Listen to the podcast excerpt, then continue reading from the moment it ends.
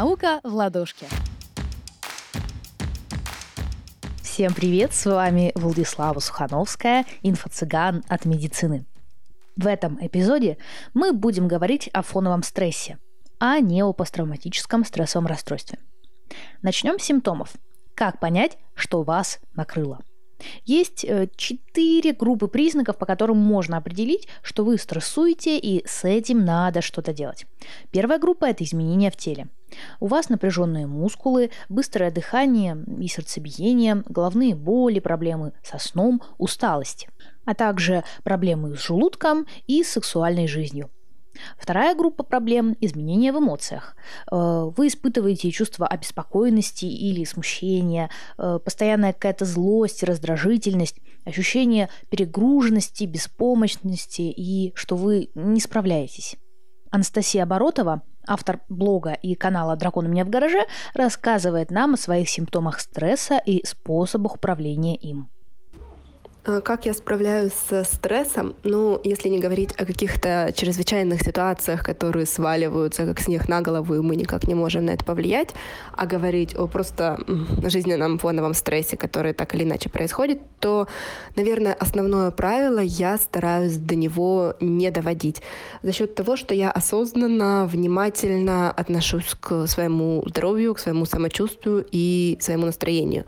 Если я чувствую, что я устала, что у меня плохое настроение, что мне ничего не хочется, и я чувствую себя как-то плохо, то я лучше возьму паузу прямо сейчас, буду отдыхать, э, прокрастинировать, все что угодно, но чем я доведу себя до стресса и до усталости, до истощения эмоционального, и потом буду выкарабкиваться уже из этой ситуации потрачу намного больше ресурсов.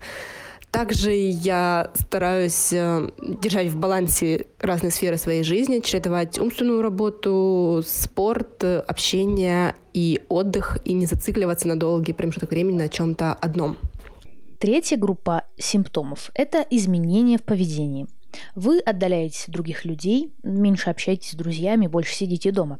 Вы не можете усидеть на месте и много беспокоитесь. Вы курите, пьете и употребляете больше, чем обычно – или, например, стали кушать больше или меньше каких-то продуктов. Вы избегаете ситуаций, которые, как вам кажется, связаны со стрессом. Например, если вам кажется, что работа связана со стрессом, вы пытаетесь не ходить на работу. Четвертая группа – это изменения в мышлении. У вас какие-то сложности с концентрацией, фокусировкой, запоминанием информации, вы стали забывчивым и принятием решений вы потеряли уверенность в себе, и у вас появилось отрицательное отношение к себе и своей жизни. О своем опыте стресса рассказывает Кира Зоткина, ревматолог из Санкт-Петербурга. Конечно же, врачи часто испытывают стресс на работе. Во-первых, это график работы, э, ночные дежурства, суточные дежурства. Э, во-вторых, при общении с людьми, конечно, тоже могут возникать какие-то конфликтные ситуации, какие-то непредвиденные обстоятельства могут быть. Очень мы расстраиваемся, когда у пациентов э, заболевание прогрессирует, когда возникают какие-то тяжелые побочные эффекты от нашей терапии, но, к сожалению, от этого никуда не деться у вас выше риски подхватить, так сказать, стресс, если вы женщина, вы молодой взрослый, или, как на английском говорится, young adult, у вас низкая социальная поддержка, например, у вас мало друзей или э, мало семьи, с кем вы общаетесь, у вас высокие ожидания от самого себя, при этом вы ответственный человек, и вы видите стресс в негативном свете и думаете, что не можете им управлять. Так что молодые, ответственные женщины без друзей и семьи с высокими ожиданиями находятся в группе риска. Если вы именно такой человек, или у вас есть такие знакомые, постарайтесь позаботиться о себе или о них. Михаил Прынков, автор блога «Понятная психология», рассказывает – Умеренный стресс, так называемый эустресс, не только не вреден, но скорее даже полезен. Проблема возникает тогда, когда стресс накапливается и переходит в следующую стадию – дистресс. При дистрессе естественные компенсаторные возможности организма и психики работают на пределе. Мы начинаем плохо себя чувствовать, болеть. Незначительный конфликт может быть интересен и даже приятен, но постоянная ругань доводит людей до нервного срыва. По идее, лучший способ совладания со стрессом – контролировать его и не допускать перехода эустресса, то есть полезного стресса, в дистресс. Для этого нужно грамотно рассчитывать свои силы, не брать на себя невыполнимые обязательства, не пытаться угодить всем и каждому, чтобы нарисовать красивую картинку в Инстаграме. Если вы целый год упахиваетесь на работе ради того, чтобы две недели отдохнуть в Турции, конечно, у вас будет стресс. Если влезаете в кредиты ради того, чтобы купить смартфон последней модели, конечно, вы будете жить в долгах и в стрессе. Если вы ходите замуж за алкоголика, надеясь, что он волшебным образом изменится, конечно, вы обрекаете себя на стресс. Осознанность и здравый смысл, знание своих сильных и слабых сторон, умение выстраивать жизнь – лучший рецепт против стресса. Но что делать, если вы уже оказались в этом состоянии? Как можно управлять стрессом? Есть много разных вариантов. Управляйте своими эмоциями, Конечно, это может быть нелегко. Старайтесь не сдерживать свои эмоции, а фиксировать их, проговаривая или записывая. Найдите социальную поддержку. Это может быть бытовая помощь или эмоциональная поддержка от друзей, родственников или психологов. Не бойтесь принимать помощь от других людей. Это абсолютно нормально. Используйте техники тайм-менеджмента, чтобы взять контроль над своей жизнью. Например, проработайте свои цели, выпишите этапы их достижения и способы на листочек. Не забудьте проранжировать свои цели по важности. Планируйте заранее события и дни, которые могут быть связаны со стрессом. Например, составьте список дел, чтобы ничего не забыть в такой день. Лично я составляю список дел на каждый день попробуйте приложение для релаксации и осознанности. Я оставлю ссылку на список приложений, которые тестировала NHS, и ссылки я оставлю в описании подкаста. Там же будет ссылка на англоязычное приложение Stress and Anxiety Companion, которое также советует мой любимый NHS. Там есть нерелигиозная медитация и упражнения для дыхания. Кстати, дыхательные упражнения также советую для нормализации состояния. Психолог Михаил Прунков добавляет. Никаких волшебных таблеток здесь нет. Достаточно прислушаться к своему организму. Устали физически? Полежите. Устали от общения? Побудьте наедине с самим собой. Устали от потока информации? Выключите телевизор Перестаньте пялиться в телефон и спокойно погуляйте в парке или неспешно почитайте художественную книжку. Устали морально? Побудьте с близким человеком, посмотрите любимую комедию или поиграйте с собакой. Постоять под душем или перебирать зерно в мешке, как героиня фильма «Амели». Сделать дыхательную гимнастику или заняться йогой. Испечь шарлотку или слепить горшок из глины. Все это, по сути, одна и та же стратегия. Выйти из стрессовой ситуации – и сосредоточиться на чем-то другом, неспешном, приятном, желательно физически осязаемом. Никаких хитростей. А все попытки справиться со стрессом ничего в своей деятельности не меняя, похожи на попытки спать на бегу. Обмануть собственный организм невозможно, да и не нужно. В конце концов, он у вас один. Хорошо бы к нему прислушиваться. А насчет дыхательных упражнений. Давайте попробуем дыхательные упражнения для стабилизации своего состояния прямо сейчас. Это займет, ну, пару минут.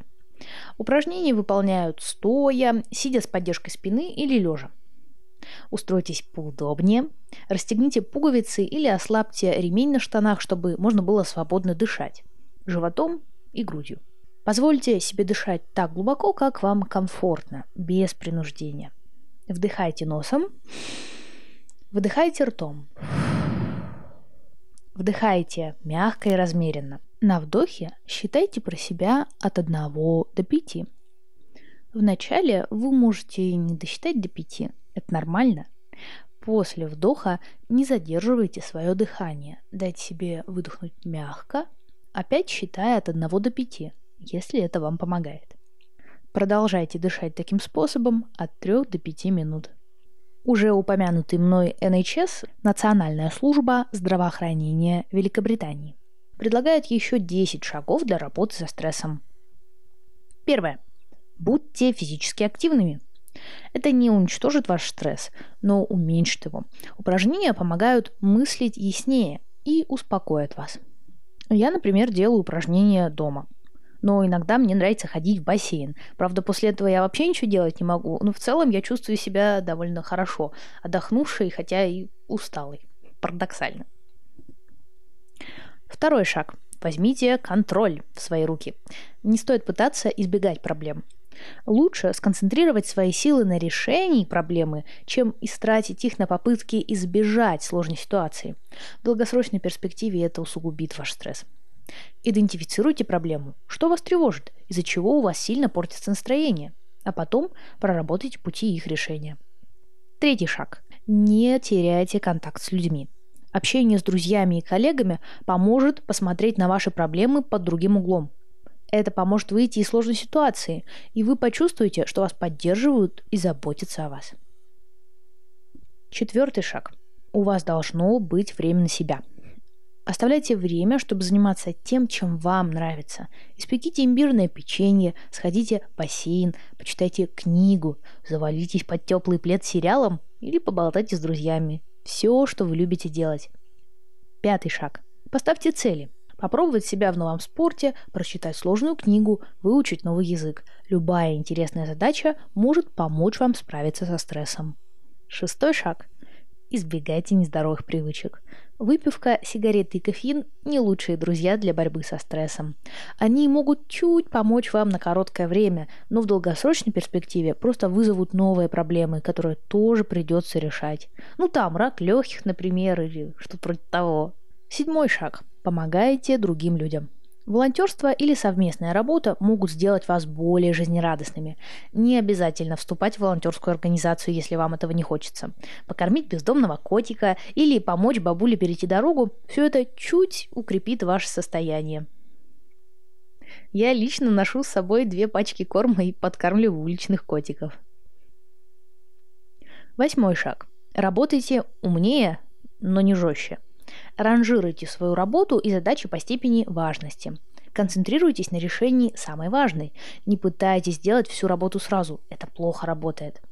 Так я прямо сейчас должна готовиться к сдаче экзамена по английскому, делать подкаст и еще сбегать в магазин, купить новый чайник. Но я не могу сделать это все сразу. Поэтому я выставила каждой задаче балл приоритетности от 1 до 3 и решаю их по степени приоритетности – Каким-то образом покупка нового чайника оказалась в топе задач. Девятый шаг. Попытайтесь концентрироваться на позитивных сторонах. Это может показаться сложным иногда даже невозможным, но негативные ощущения усугубляют стресс. Определите свои проблемы и цели, которых вы хотите достичь. Предпримите брейншторм и подумайте о возможных решениях проблемы. Рассмотрите плюсы и минусы каждого такого возможного решения. Выберите наиболее подходящее для вас решение. Идеального может и не существовать. А после приступите к осуществлению плана. Десятый шаг. Примите вещи, которые не можете изменить. Например, в вашей компании начались сокращения. Что вы можете с этим сделать? Скорее всего, ничего. Вы не можете остановить увольнение. Но в подобной ситуации надо искать, как можно взять контроль в свои руки. Например, начать искать новую работу. Кира Зоткина, ревматолог из Санкт-Петербурга, делится своими способами управления стрессом. Как я справляюсь со стрессом? Самое главное для меня – это соблюдение режима дня. То есть обязательно нужно выспаться перед рабочим днем, поспать хотя бы 6-7 часов. И второй важный пункт для меня – это употребление пищи в течение дня. То есть э, раньше у меня была такая проблема, что если пациент, допустим, пришел раньше времени, то я выбирала принять пациента, чтобы он не сидел и не ждал меня. Э, потом я поняла, что это тупиковое э, решение, потому что, получается, врач голодный, мозг уже не очень хорошо соображает и думает только о том, как бы побыстрее пойти и поесть. Поэтому, если у меня есть обеденный перерыв, его не надо ни на что тратить, другое, кроме обеда. То есть дверь закрывается, и нужно хотя бы 15 минут посидеть в спокойной обстановке, попить чай, что-то съесть, и уже потом со свежей головой можно дальше принимать пациентов. Если пациент э, пришел раньше назначенного времени, ничего страшного, он может посидеть, подождать. А наш желудок ждать не будет. Я полностью поддерживаю Киру в этой расстановке приоритетов между едой и работой. Пища – топливо для мозга, который управляет абсолютно всем. Ну или пытается. Я тоже стараюсь кушать вовремя.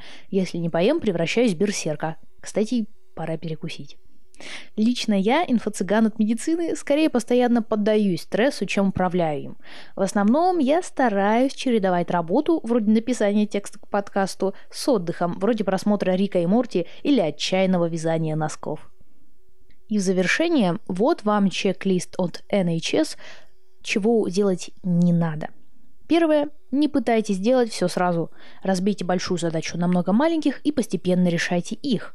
Делать все сразу – это как пытаться запихать в рот целый пирожок и одновременно запить его обжигающим кофе. Лучше дать кофе остыть, а пирожок покусать. Не концентрируйте свое внимание на вещах, которые вы изменить не можете. Как в примере с сокращениями в организации, вы не можете остановить сокращение, но можете направить свою энергию и время на поиск новой работы. Попытайтесь не говорить себе, что вы одни. На Земле живет 7,7 миллиарда человек. Рядом с вами Наверняка кто-то есть. Не обязательно, чтобы другой человек жил вместе с вами. Ваши родители, партнер, дети, друзья в вашем городе и друзья в других городах и странах. Все это люди, которые могут вам помочь или просто поддержать добрым словом. Не стесняйтесь обращаться за помощью. Ну и повторюсь, старайтесь не употреблять алкоголь, табак и прочие стимуляторы. Они с большей вероятностью сделают вклад в ухудшение вашего психического состояния.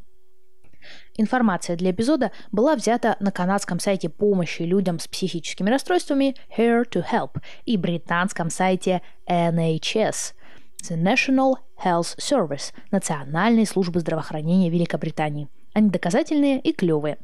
И маленькая заметочка напоследок. Этот эпизод не был рекламой NHS, просто у них много интересных текстов про стресс. С вами была Владислава Сухановская. Поддержать подкаст вы можете материально через донат ВКонтакте и платформу Patreon. И нематериально. Ставьте лайки, пишите комменты и делитесь подкастом. Любая ваша поддержка помогает развить подкаст и не дает мне унывать. Спасибо, пока.